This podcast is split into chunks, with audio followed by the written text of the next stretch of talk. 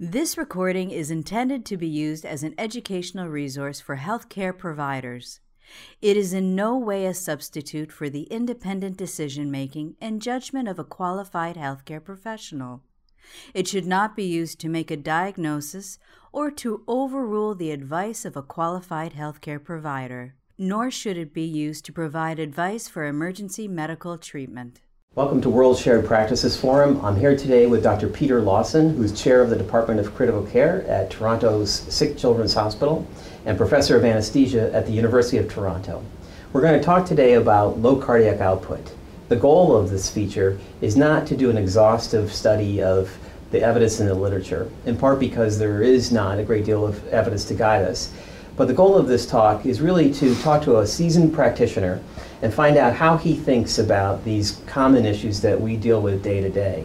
Dr. Laussen has extensive uh, experience and training. He trained originally as an anesthesiologist and then intensive care, uh, did cardiac anesthesia, anesthesia, and now intensive care for the last uh, 25 years. So someone with this background um, has formulated a, a, framework to think about these problems, and the goal today is to really talk to him about how he approaches this and talk in particular about certain scenarios once we discuss a framework for thinking about it. So Peter, welcome, and thank, thank you, for coming down from Toronto.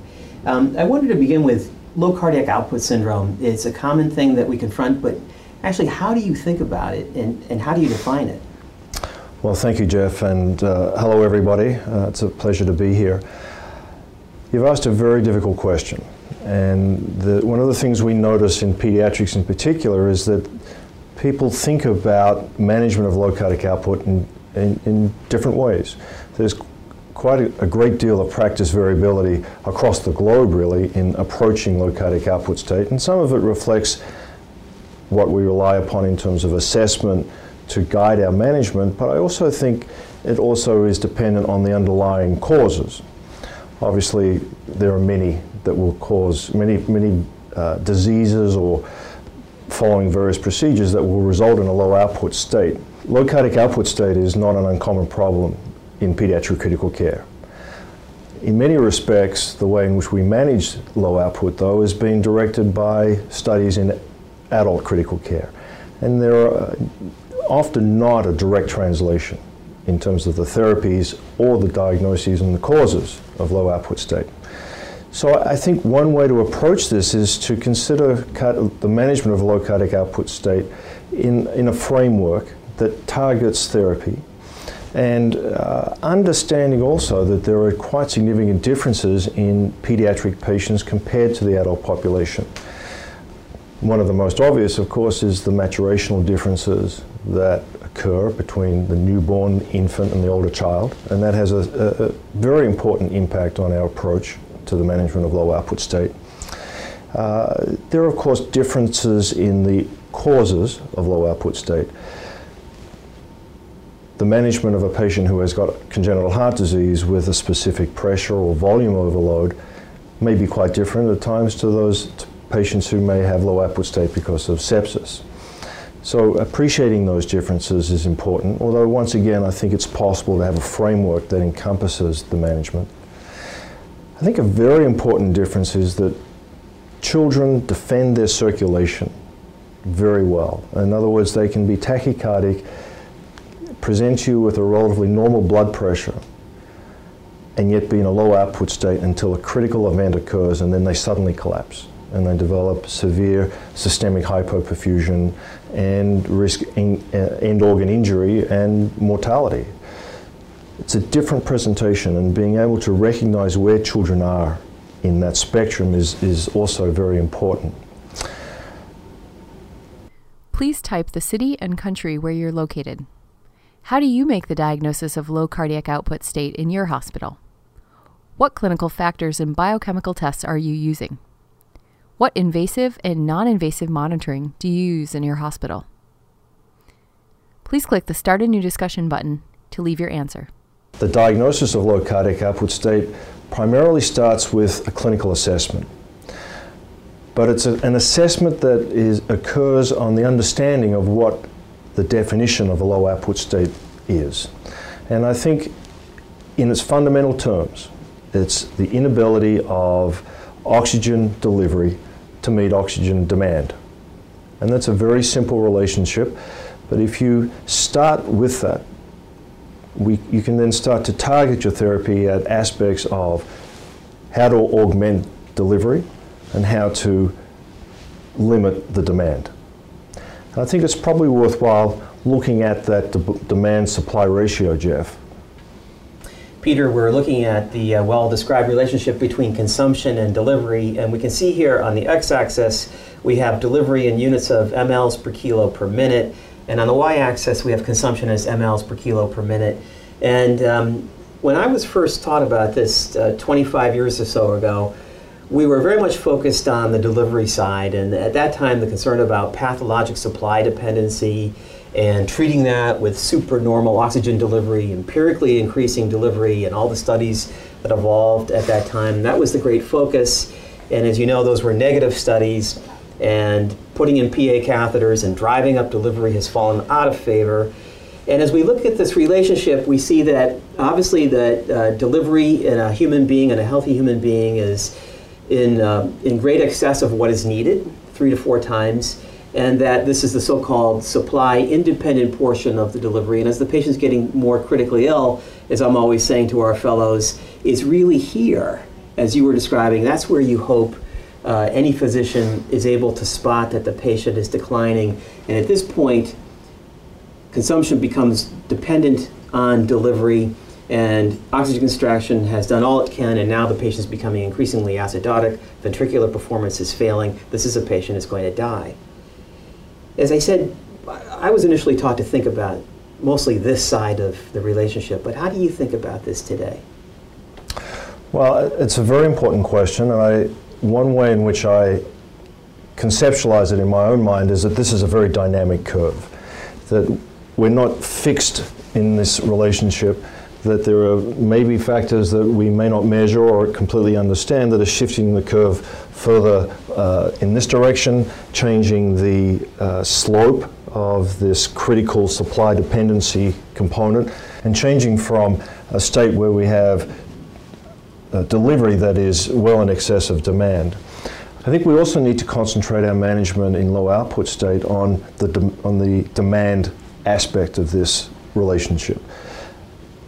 Certainly, we have circumstances where delivery is in excess of that demand, but you can't guarantee that that demand is actually reaching the cellular level. We're not measuring the pasteur point. We don't know what's happening to uh, uh, oxidative phosphorylation at the mitochondrial level. We can't measure that. So this relationship may be inconsistent. I think it's a very important framework. But my approach to thinking about it is you need to target both areas in, in, in the management. And we can talk about that in uh, a short while. But part of the assessment is do we have too much demand? Can we optimize the delivery? And, ways, and with ways in which to treat both of these that can achieve a balance that will then ensure adequate oxygen de- uh, delivery uh, to meet metabolic demand. So I, I, think you're making a very important point. As I said, I, I don't think that we often think about explicitly efforts to control consumption. So you're talking about uh, temperature, careful temperature regulation, I assume, perhaps uh, neuromuscular blockade. Um, yes, I, those are, are uh, important, important aspects of treatment, and we're perhaps jumping ahead a little bit here and talking about specific aspects of management. But minimizing the demand is very critical. Treating fever. In the patient with sepsis, gaining adequate source control. The patient who uh, perhaps is on the ventilator, who is malnourished, optimizing nutrition, reducing uh, energy consumption because they're struggling against the ventilator, paralysis, adequate sedation. Those types of variables are very important to try and optimize the supply to meet that demand. So if we can minimize the demand, that's an important first step in many circumstances. Peter, I wonder if we could talk about, as you've noted, we have to think about both consumption and delivery.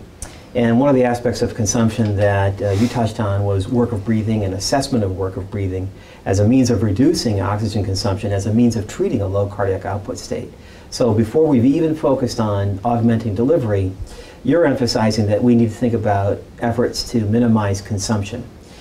You're standing over a patient, uh, it's the middle of the night, they have increased work of breathing, they're poorly perfused. What are you thinking about as you think about whether to secure the airway or not? I'm thinking about two things primarily. One is you mentioned the work of breathing and how much effort that requires. And the second is whether or not ventilation is going to help augment cardiac output. So let's separate both of those. The reason that a patient with increased work of breathing is at risk is because a larger percentage of their cardiac output, which is already marginal, is now directed at the muscles of respiration, and in a newborn infant in particular, the diaphragm. So that burden decreases the oxygen delivery to other vital organs as well. So a larger percentage of your oxygen delivery is directed just at work of breathing. To limit that work of breathing, I think, is a very important early strategy. The temptation, of course, is to go straight ahead and intubate a patient and mechanically ventilate. The act of sedation, paralysis, intubation, and starting mechanical ventilation may result in profound hemodynamic instability, and I think many of us have seen that, uh, that circumstance occur. Sometimes it's difficult to predict, and we can talk further about strategies in that regard please type the city and country where you're located. Are you regularly using non invasive ventilation as a first step in your patients with low cardiac output state? And in which patients might you and might you not choose to use non invasive ventilation? But my first step, I think, is to, if I'm targeting work of breathing, is to try non invasive ventilation.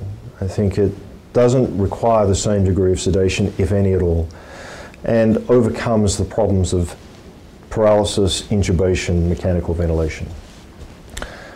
There are different ways to achieve that work of breathing, and the optimal way, in my mind, is one that uh, where the peak inspiratory flow demand is met by the non-invasive device that you're using. And it may be a CPAP mask, it may be BiPAP, it may be uh, high flow nasal cannula oxygen delivery there are different strategies that are available. Um, and I'm not going to recommend one over the other. I think it depends a little bit on how the young the patients are and how well um, they may or may not tolerate the a mask on the face, nasal cannula, and those types of uh, variables. But I do think minimizing work of breathing with a non-invasive strategy is worthwhile to start with and very important. Of course, it also gives you, importantly, oxygen and a greater supply of oxygen than what you could achieve with either blow-by oxygen through a mask or just straightforward nasal cannula oxygen. So, great advantages. The problem, of course, is that that may be a limited uh, response. So, it's not simply starting somebody, a, a patient on non-invasive ventilation and assuming you've taken care of that problem. It doesn't take away the need for continual reassessment. Uh, and sometimes the patients struggle against it. It's not doing what you want in terms of minimizing work of breathing, and you need to then intervene. Intervene early. So it's a first step, but it's not an end game. You have to continually reassess. The other question that comes up is the advantage of uh, mechanical ventilation to reduce wall stress on the systemic ventricle and thereby lower uh, afterload and augment cardiac output. Certainly that's a well-known circumstance in patients with, uh, in adults with ischemic uh, cardiac disease and cardiomyopathy. It's well known in, in, in, pediatric patients with all sorts of volume loading circumstances on the heart and uh, cardiomyopathy. I'm not certain, and I haven't seen evidence that supports this that non invasive ventilation will change your intrathoracic pressure to the extent where the transmural pressure across the left ventricle is altered to the point where wall stress, and afterload are reduced. So I don't use non-invasive ventilation to augment cardiac output in that regard always, but I certainly do to minimize their work of breathing. It's interesting. So I, I was assuming that you were going to answer the, the affirmative. So let's draw this out a little bit. Um, you were just making the point that um, positive pressure by decreasing the transmural wall gradient across the LV at the end of diastole allows the ventricle to contract into systole and eject more effectively. But in your view, non-invasive ventilation, and, and, granted we've talked about, as you noted, uh, several different types from high flow to full mask. but let's talk for a minute about full mask ventilation, CPAP of 8. I would think that even by taking the pleural pressure away from a negative pleural pressure as the patient's breathing spontaneously and even bringing the pleural pressure to something closer to 0 mm-hmm. would still in some way decrease the transmural wall gradient and anything that's going to do that at this moment in a failing heart would be helpful but you're more skeptical I don't think that we can guarantee that that's going to be the circumstance. I understand the physiology and what you're saying, and it makes a lot of sense. It assumes that we are delivering that pressure, that positive supra, uh, supra atmospheric pressure into the intrapleural space and train, changing that transmural gradient. We know that there are different variables that affect that in pediatrics, and, and particularly the type of seal, air leak, uh, and how much of a pressure you can actually transmit below the vocal cords is not always consistent or, um, I think, guaranteed. I'm not taking that off as a reason to consider non invasive ventilation. I think in a patient with low output state who has increased work of breathing and metabolic demand because of that, whatever you can do to minimize that work of breathing is a priority. Jeff, we've spent some time talking about non invasive ventilation. Perhaps a riskier circumstance is the patient who needs mechanical ventilation and intubation. What's your approach to that type of uh, situation? For a patient with low cardiac output, uh, this is clearly one of the most uh, difficult uh, transitions in patient care that we face, I think, as intensivists. Um, the usual considerations, of course, are going on, which is you're assessing the patient and anticipating whether the patient's difficult airway, full stomach, and whether there's any contraindications to the induction agents that you may choose. Um, I believe it's uh, similar in your program at the Hospital for Sick Children's. In Boston, we've gone as far as create an intubation checklist. Please type the city and country where you're located. Are you regularly using a checklist or timeout prior to intubation for every patient in your ICU? It's uh, read by the event manager and they go through it, and it takes about a minute to go through. But it talks about are, have we assessed for difficult airway concerns? You know, what is the last known intake? Um, and then importantly, it, it assigns roles. Uh, paradoxically, in our environment, uh, what's often happened in the past is there's been an assumption that I thought you were going to do that, or I thought you were going to watch that. And so um, roles are assigned uh, from who's the laryngoscopist, who's the backup, who's going to be applying uh, Sellick's or cricoid pressure, um, cetera. And so I think that's a very critical step. But of course, in terms of stepping back and assessing the physiology, it gets back to what we were just talking about, which is what's your assessment of mean systemic pressure and venous return? And is this right atrium going to be able to tolerate the sudden transition from spontaneous ventilation with a negative pleural pressure to positive pressure where there could be a collapse of the right atrium and the loss of right ventricular output. And then similarly on the other side, you're anticipating what you hope is the benefit of decreasing that transmural wall gradient across the left ventricle. I wonder if I could ask you, however, Peter, to go a little deeper. Um, some of my colleagues go as far as saying they want a free-flowing IV, that they might anticipate drawing up uh, epinephrine in doses of um, 1 to 100,000, 1 to 100,000, not 1 to 10,000, but smaller doses in anticipation of needing to coax uh, the failing myocardium through the event. Please type the city and country where you're located. Do you regularly use 1 to 100,000 epinephrine in small incremental doses to coax the failing myocardium during intubation? Others might even start free flowing vasoactive agents. What are you thinking about in this scenario? I'm thinking about all of those things. Uh, you mentioned the checklist. I think there's a step that's very important there, and that is verbalizing what the problem is. Everybody needs to know that I'm, we're dealing with a patient who's got a very fragile circulation and a low output state. That the act of sedation and or paralysis, in, uh, laryngoscopy and intubation and then mechanical ventilation may be associated with rapid decline in the circulation leading to um, chest compressions and advanced resuscitation. So you can very quickly lose control of the circulation and the situation. That needs to be conveyed to everybody at the bedside. And there needs to be a discussion about what are our strategies at each step of the way here. Who's monitoring uh, the circulation throughout this?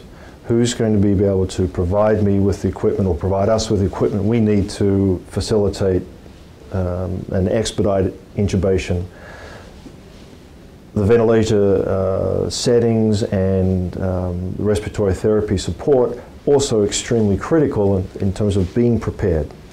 So uh, I agree with you, a checklist is very important. I think as important as a timeout before you start so that everybody knows what's going to happen and appreciates that this is a critical situation. Now, in part of that preparation, I agree with you, there needs to be some thought as to how can we anticipate and how can we mitigate the potential problems. I always have resuscitation med medicines ready. And I certainly for an infant or a newborn, one in 100,000 solution of epinephrine makes a lot of sense. But I have resuscitation med medicines ready. I have a um, usually an inotrope running. Um, we'll to talk about inotropes later, but I think from dopamine through dobutamine through epinephrine, either any of those and I would err on dopamine or epinephrine in terms of supporting the circulation during this critical phase. So have, have those drugs in line and running. It's always nice to have a free-flowing IV if you possibly can. If you can't, and the patient's got a very unstable circulation, then an intraosseous catheter may be necessary. You may need to place central venous access under some sedation. Um, but it is important to have a source of drug delivery and rescue. So I think having access like that is very important. The way in which you induce um, and prepare for laryngoscopy, I think, uh, is variable. There are a number of drugs that, are, that, that can be used uh, in that regard. My own preference is to use uh, an opioid, a synthetic opioid, fentanyl. I think ketamine is another very useful drug. Etomidate is used commonly, although there are obvious concerns about the suppression of the adrenocortical axis and whether or not that will have an adverse effect in that sort of low output state. So, is the present data on etomidate enough for you to say I, I, no longer use that in my practice, or do you still use that under certain circumstances? Uh, I use that under circumstances where I'm concerned about neurological uh, injury uh, from hypoperfusion and in circumstances where I need to rapidly gain control of the airway. Patient who has a full stomach, well, we should assume they all have a full stomach, but a patient where you think um, regurgitation aspiration is, is, is highly likely. Uh, so I think there is perhaps a role for etomidate, but it's not, my, not always the first line drug. Um, and I think synthetic opioids at a dose of around 10 micrograms per kilogram, slowly titrated, is an appropriate way to uh, induce loss of consciousness in these patients. I think it's important to also remember that laryngoscopy is not a benign maneuver and can induce quite marked parasympathetic responses. And if you have a patient who's already stressed and has got limited reserve and has got a fixed heart rate of around 150, you then induce another profound parasympathetic response because they're not uh, anesthetized or asleep sufficiently to tolerate that laryngoscopy you can rapidly see bradycardia evolve to asystole. So uh, once again, that's part of the targeted discussion before going ahead. Um, I would also add that this is a critical uh, circumstance.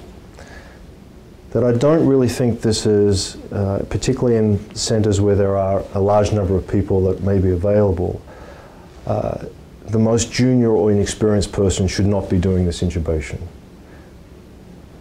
It is a teaching moment. On the other hand, it's important to gain control of this airway very quickly and to have some experience and understanding as to what happens soon as that patient, soon as you take over mechanical ventilation and alter preload and afterload. Once again, it's a team approach with clear discussion about all of these potential problems that can occur. Um, the other thing that needs to be discussed is how, what, what is our recovery here? If we end up in uh, an arrest situation, who's available to help us with that, with that recovery? Not only uh, other skilled hands, potentially ECMO in some centres, but the, um, the drugs available uh, and, and other support that may be necessary. All that needs to be considered. Uh, I would have just one last point. Uh, often these are stressful and difficult circumstances. And people, particularly the operator, is very concerned about losing the circulation, convey that opinion. But to those people around who are really should be the eyes of this procedure, they should be prepared to say stop or I am concerned.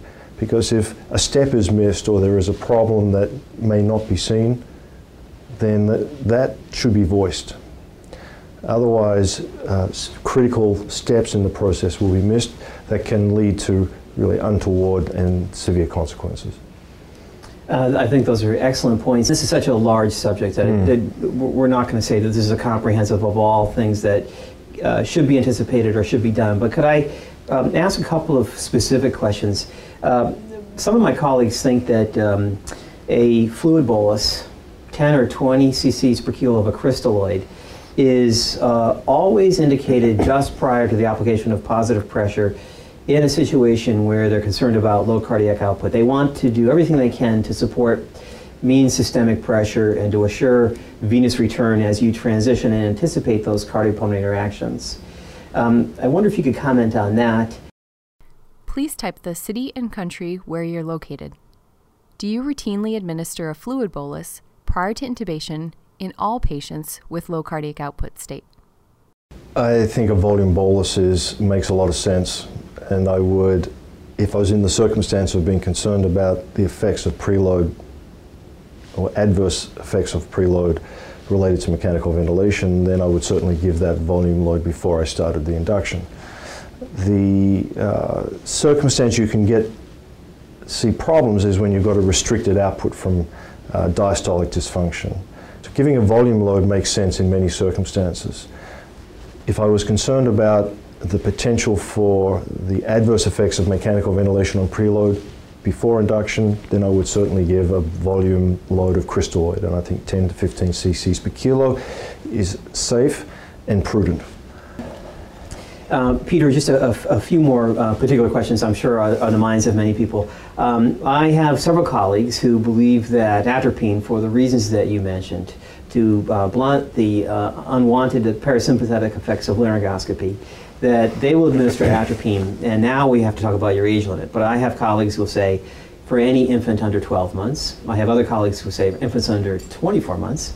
I have one colleague who even administers it for every child under five years to blunt the effects of laryngoscopy and, as you noted, the associated parasympathetic outpour and vagal outpour. Do you, um, is that your practice? How do you, how do you think about that? Please type the city and country where you're located. What is your practice?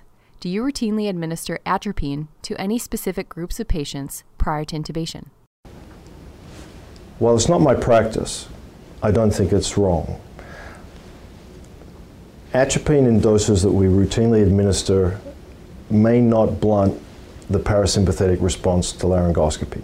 You may need a larger dose. It's not predictable in that regard. And I still believe that you need to use uh, adequate depth of sedation or induction of anesthesia to really obtain that response. If you are very concerned about those parasympathetic responses, then an awake intubation under local anesthetic may be, in fact, a much better way to proceed rather than relying on pharmacotherapy to control these responses. Dr. Laussen, I wonder if we could talk about confirmation of endotracheal tube placement. And of course, in this context, a high risk context where you're trying to guide the patient through these delicate cardiopulmonary interactions, the laryngoscopist passes the tube. Someone says, I don't feel a pulse. And the question now becomes what's the optimal way to confirm endotracheal tube placement? Please type the city and country where you're located. What strategies do you use in your hospital to confirm endotracheal tube placement following an intubation attempt? In our hospital, the gold standard is detection of carbon dioxide. It's end tidal CO2 monitoring. Uh, but the situation often arises that the laryngoscopist will say, or someone will say, we're not detecting end tidal CO2 because there's no pulmonary flow. But if we've now started compressions and are administering fluid, and we're still not detecting end tidal CO2, there seems to be two camps that have evolved. One camp says, well, keep the endotracheal tube as you have it. You're not detecting end tidal CO2 because of the lack of pulmonary flow. Another camp, and that's the camp I'm in, says, no, you have a problem either way because you should be detecting end tidal CO2 with external massage if you're doing adequate and having adequate external massage. And if you're not detecting tidal CO2, you either don't have an endotracheal tube in the trachea, or you're not doing effective compressions and movement of blood through the circulation with external massage. And either way, you have a problem. But I would say pull the endotracheal tube. You, we haven't confirmed it. Pull the tube. How do you think about confirmation of endotracheal tube placement in this context? And could you answer that particular scenario that I gave you as well? That's a uh, difficult scenario that you paint there, Jeff, but let's stand back one step. Whenever you intubate a patient, you need to be able to demonstrate confirmation that the tube is past the vocal cords. And we rely on end tidal carbon dioxide production, and that's the gold standard. It's part of the preparation before you intubate to make sure that you can, in fact, measure expired carbon dioxide. It does not replace other maneuvers, such as the technique by which you actually intubate and visualizing the endotracheal tube going past the vocal cords, auscultation, and even seeing misting within the endotracheal tube. So there are other steps that can help you confirm that you're confident the tube may have, has, has gone past the vocal cords. Just to be clear, um, if you have a vapor cloud and see misting, but don't have an end, tidal CO2 so it doesn't guarantee it because you may have uh, gas expired from the stomach that was instilled during hand ventilation or even air swallowing before you went to the point of intubation. So it doesn't, doesn't provide you with an absolute confirmation. It's one of a series of things that you need to look at. It's important to remember that this is a difficult time. You set the scenario with a patient who's pulseless and you don't know whether the endotracheal tube is in the right position. Obviously, we need to start chest compressions as soon as possible, and we can't be distracted by concerns over the airway. Is it in? Is it out? Are we able to provide any sort of airway control and ventilation during the resuscitation? In my understanding, in those sort of circumstances, with adequate chest compressions and no obstruction to pulmonary blood flow from a pulmonary embolus, you should be able to establish end tidal carbon dioxide measurement. It may be very low. It may be um, uh, not anywhere near where you would expect a normal level to be, but you should still see not only end tidal carbon dioxide delivered, but you should also see a waveform consistent with uh, your ventilation that will show you uh, a plateau. Once again, may not be a normal waveform or a normal plateau, but it will still show you that waveform. So in the clinical picture that you describe, pulseless, no end tidal carbon dioxide, I would replace the endotracheal tube. I think it is a step that will uh, take out of the question whether or not that tube is in the right position, which becomes very important as the patient progresses during the resuscitation and may or may not respond to the resuscitation efforts. This recording is a production of Open Pediatrics, a free and open access resource for pediatric clinicians worldwide. For more pediatric care materials or to join our global community, please visit our website at openpediatrics.org.